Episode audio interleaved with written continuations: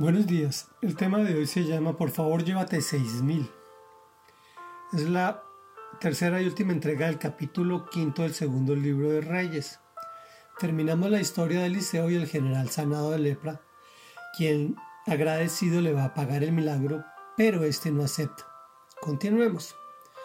Puedes irte en paz, respondió Eliseo.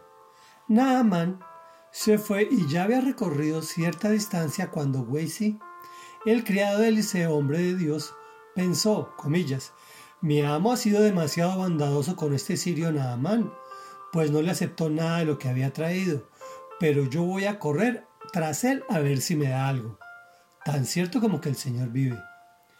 Así que Wesi se fue para alcanzar a Naamán. Cuando éste lo vio correr tras él, se bajó de su carro para recibirlo y lo saludó. Respondiendo al saludo, Wisi dijo, mi amo me ha enviado con este mensaje. Dos jóvenes de la comunidad de profetas acaban de llegar de la tierra de Efraín. Te pido que me des para ellos tres mil monedas de plata y dos mudas de ropa. Por favor, llévate seis mil, respondió Naamán e insistió en que las aceptara. Echó entonces las monedas en dos sacos junto con las dos mudas de ropa y todo esto se lo entregó a dos criados para que se lo llevaran delante de Wisi. Al llegar a la colina, Wisi tomó los sacos y los guardó en la casa. Después despidió a los hombres y estos se fueron. Entonces Wisi se presentó ante su amo. ¿De dónde vienes, Wisi? le preguntó Eliseo. Su servidor no ha ido a ninguna parte, respondió Wisi. Eliseo replicó, ¿no estaba yo presente en espíritu cuando aquel hombre se bajó de su carro para recibirte? ¿Acaso este es el momento de recibir dinero y ropa, huertos y viñedos, ovejas y bueyes criados y criadas?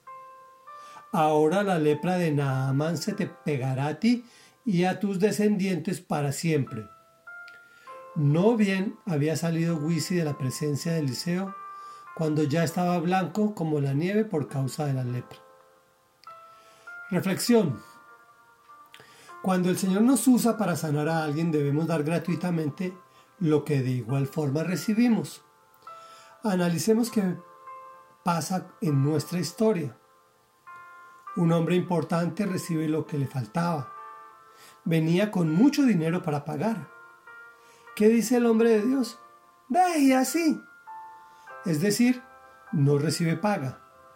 ¿Qué sucede? Wisi, el criado de Eliseo, pide propina. ¿Qué hace? Corre tras él a ver si le da algo. ¿Es válido? Me pregunto yo. ¿Qué dice? Dos jóvenes de la comunidad de profetas. No es cierto. Dice mentiras. El pecado es así. Inicia con desacato y va creciendo con mentiras y más cosas. ¿Qué pide? Tres mil monedas de plata y dos mudas de ropa. ¿Cómo te parece que ni siquiera pidió las de oro? ¿Qué le dan? Llévate seis mil. Le habría podido dar mucho más. Todo lo que había llevado, en definitiva, era para eso. ¿Te puedes imaginar cómo estaría de feliz ese general? Habría dado todo lo, todo lo que llevaba. Hubiera dado lo que dijo el mismo Eliseo. Todo su ejército había entregado todo. Realmente tenemos un Dios que todo lo ve y sentencia al criado por medio del profeta. ¿De dónde vienes, Wisi? Este sigue mintiendo, pero el hombre de Dios estaba enterado como ya señalamos. ¿Qué resulta? Solo queda la disciplina. Ahora la lepra de Naamán se te pegará a ti y a tus descendientes para siempre.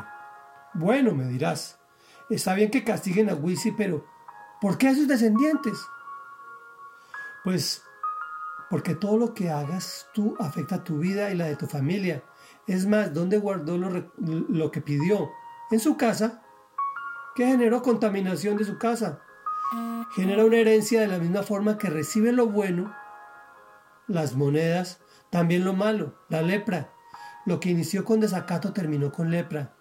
Una, una enfermedad que en aquel momento lo imposibilitaba para hacer cualquier cosa. Lo grave es que lo bueno no dura. Por favor, lo digo para ti y para mí.